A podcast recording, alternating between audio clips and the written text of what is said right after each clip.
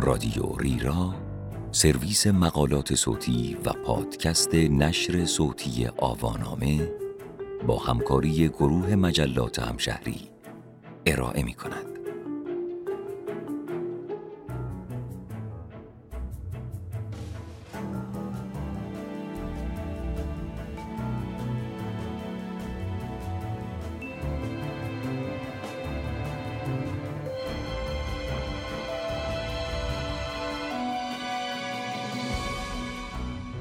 مغز ما چگونه واقعیت را می سازد؟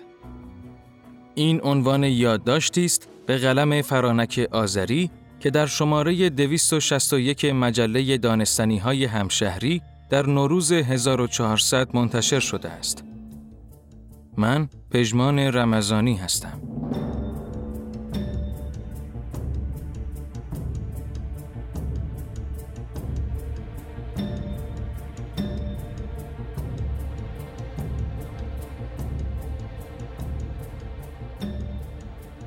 آیا ما جهان را همان گونه می بینیم که هست یا واقعیت را آنگونه که می خواهیم می سازیم؟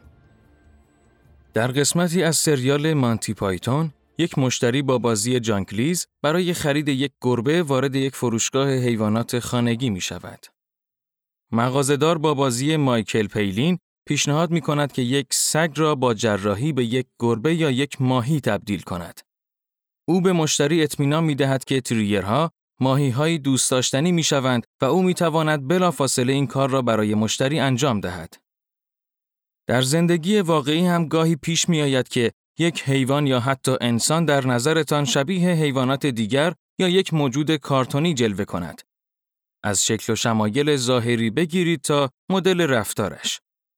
وقتی چنین ایده‌ای در ذهنتان شکل می گیرد، ممکن است به نظرتان خندهدار بیاید. ولی در واقع این یکی از قدرت‌های خارق‌العاده مغز انسان است. اینکه موجودی مثلا یک ماهی را ببینیم و ویژگی‌هایی به آن نسبت بدهیم که در واقع بخشی از طبیعت واقعیش نیست، ولی در اینجا نکته‌ای وجود دارد. اینکه ما وقتی این ویژگی جدید را مشاهده می‌کنیم، می توانیم آن را با دیگران به اشتراک بگذاریم و دیگران هم بلافاصله طی توافقی با ما به نتیجه واحدی برسند و همان ویژگی را در حیوان مورد نظر مشاهده کنند. این قدرت خارق‌العاده ما واقعیت اجتماعی نامیده می شود. من و شما می توانیم خیلی به سادگی چیزی را از خودمان بسازیم و با دیگران به اشتراک بگذاریم که اگر آنها با آن به گونه‌ای برخورد کنند که گویا واقعی است، تبدیل به یک واقعیت می شود. اگر خوب به اطرافتان نگاه کنید، می بینید این واقعیت های اجتماعی چه نقش عجیبی در زندگی ما بازی می کنند. ما عملکردهایی را به تکه هایی از کاغذ و فلز اسناد می دهیم و آنها به پول تبدیل می شوند. خطوطی خیالی را در خاک ترسیم می کنیم و آنها به مرزهای یک کشور تبدیل می شوند. حتی اسم خود شما یک واقعیت اجتماعی است. کسی آن را ساخته است و شما و دیگران با آن به صورت یک واقعیت برخورد می کنید. به واقع بیشتر ما بیشتر زمانمان را در دنیایی از واقعیت‌های ساخته شده می‌گذرانیم. مغز انسان چگونه واقعیت اجتماعی را ایجاد می کند؟ در تمام طول زندگی، مغز شما در یک جعبه تاریک و ساکت به نام جمجمه محبوس است. همین مغز دائم داده ها را از چشم ها، گوش ها، بینی و دیگر اندام های حسی دریافت می کند. مغز همچنین با انبساط ریه ها، ضربان قلب، تغییرات دما و بقیه فعالیت های داخلی جریان مداومی از داده های حسی را از بدن دریافت می کند. همه این داده ها رمز و رازی را به جعبه مغز شما منتقل می کنند. در واقع ترکیب این داده ها نتایجی را بازنمایی می کنند که در قدم اول دلایلی ناشناخته دارند. وقتی چیزی در جهان بیرون تغییری در فشار هوا ایجاد می کند که شما آن را به صورت یک صدای بلند می شنوید، برخی از دلایل احتمالی آن می تواند به هم خوردن یک در یا مثلا افتادن یک آکواریوم ماهی به زمین باشد.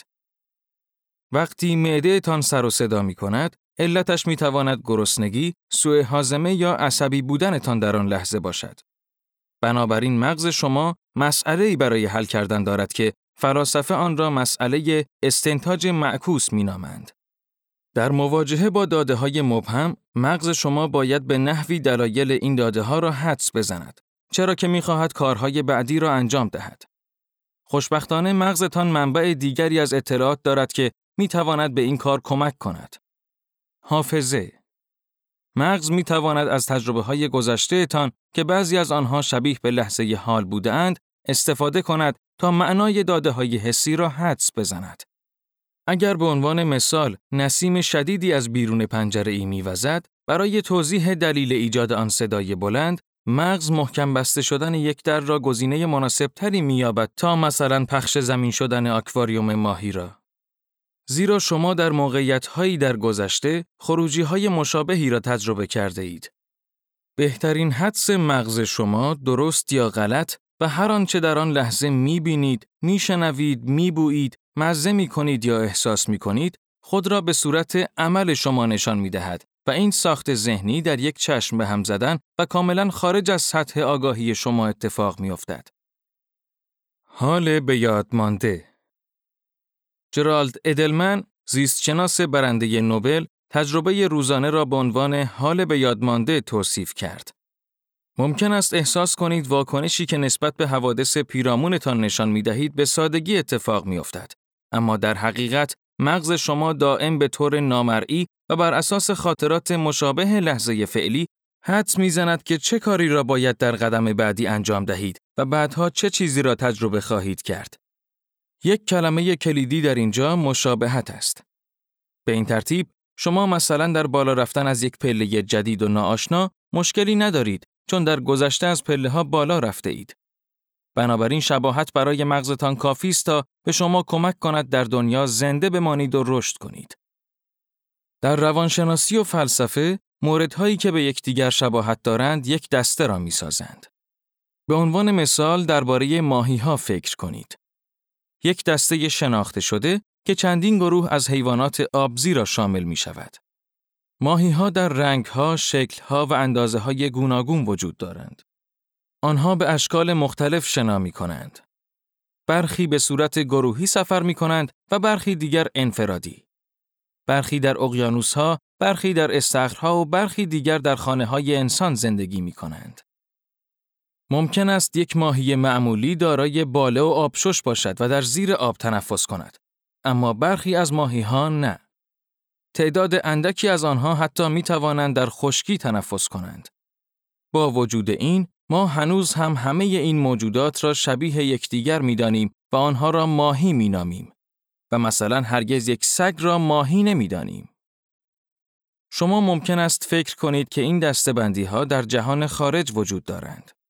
اما در واقع این مغز شماست که آنها را می سازد.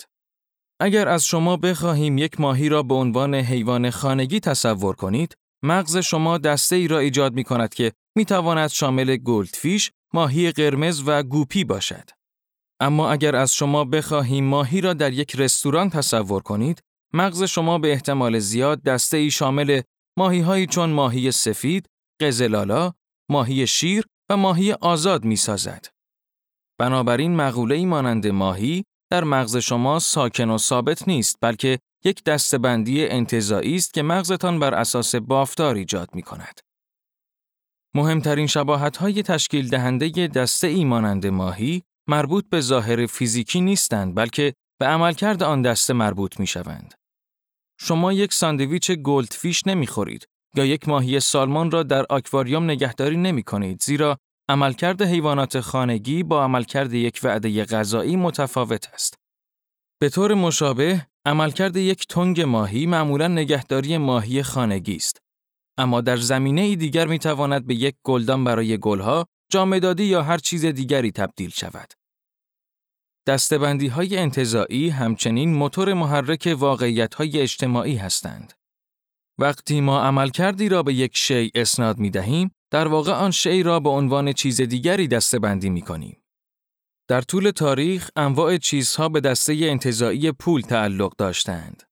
نه تنها مستطیل های کاغذی و دیسک های فلزی بلکه چیزهایی همچون گندم، جو، نمک و تخت سنگ های تراشیده شده بیش از حد سنگین برای جابجایی. ما حتی کارکرد پول را به موردهای غیر مشهود مانند وامهای رهنی و بیت کوین اسناد می دهیم. ما از این دستبندی ها استفاده می کنیم و آنها را واقعی می کنیم و در اشتراک گذاری با دیگران به واقعیتی اجتماعی تبدیلشان می کنیم. گاهی فقط در یک گروه کوچک مثل خانواده و گاهی در جمعیت زیاد مثلا یک کشور یا حتی فراتر از آن در سطح جهان. مغز انسان مغز انسان یکی از باور نکردنی ترین حباب های یک کیلوگرمی است که تاکنون ساخته شده است. مغز شما در هر لحظه از طریق الکتریسیته و مواد شیمیایی به نوعی گذشته را به ذهن متبادر می کند تا آینده را پیش بینی کند. بدنتان را کنترل کند و تجربه خود را در زمان حال ایجاد کند. مجموعه ای از مغزهای انسانها در کنار هم واقعیت اجتماعی را ایجاد می کنند. یک قدرت خارق‌العاده که می تواند ماهیها را به طول سگ، کاغذها را به پول و شخصی را به رئیس سازمان ملل تبدیل کند. هر گروهی از افراد می توانند مفاهیمی انتظاعی را بسازند. آنها را به اشتراک بگذارند و به آنها واقعیت ببخشند. در نتیجه ما بیش از آنچه تصور می کنیم در شکل دهی واقعیت نقش داریم و مسئولیت ما در ساختن واقعیت بیش از آن چیزی است که ممکن است بدانیم یا بخواهیم.